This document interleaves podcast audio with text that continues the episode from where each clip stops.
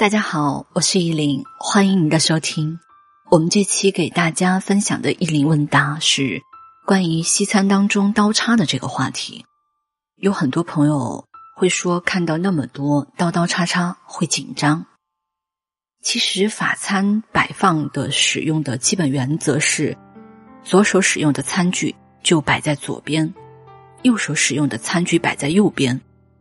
大家按照用餐的这个顺序啊，从外用到内，就简单说来，吃一道菜用一道餐具就好了。其实不用去记每一道餐具的这个用途。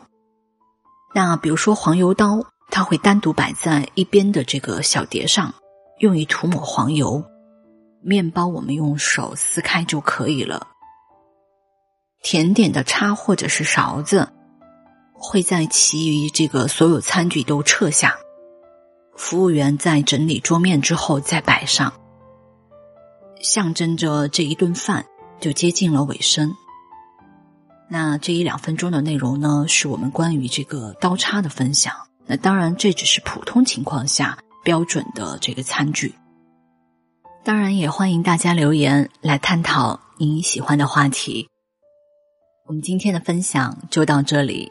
谢谢你的收听，愿你一切安好。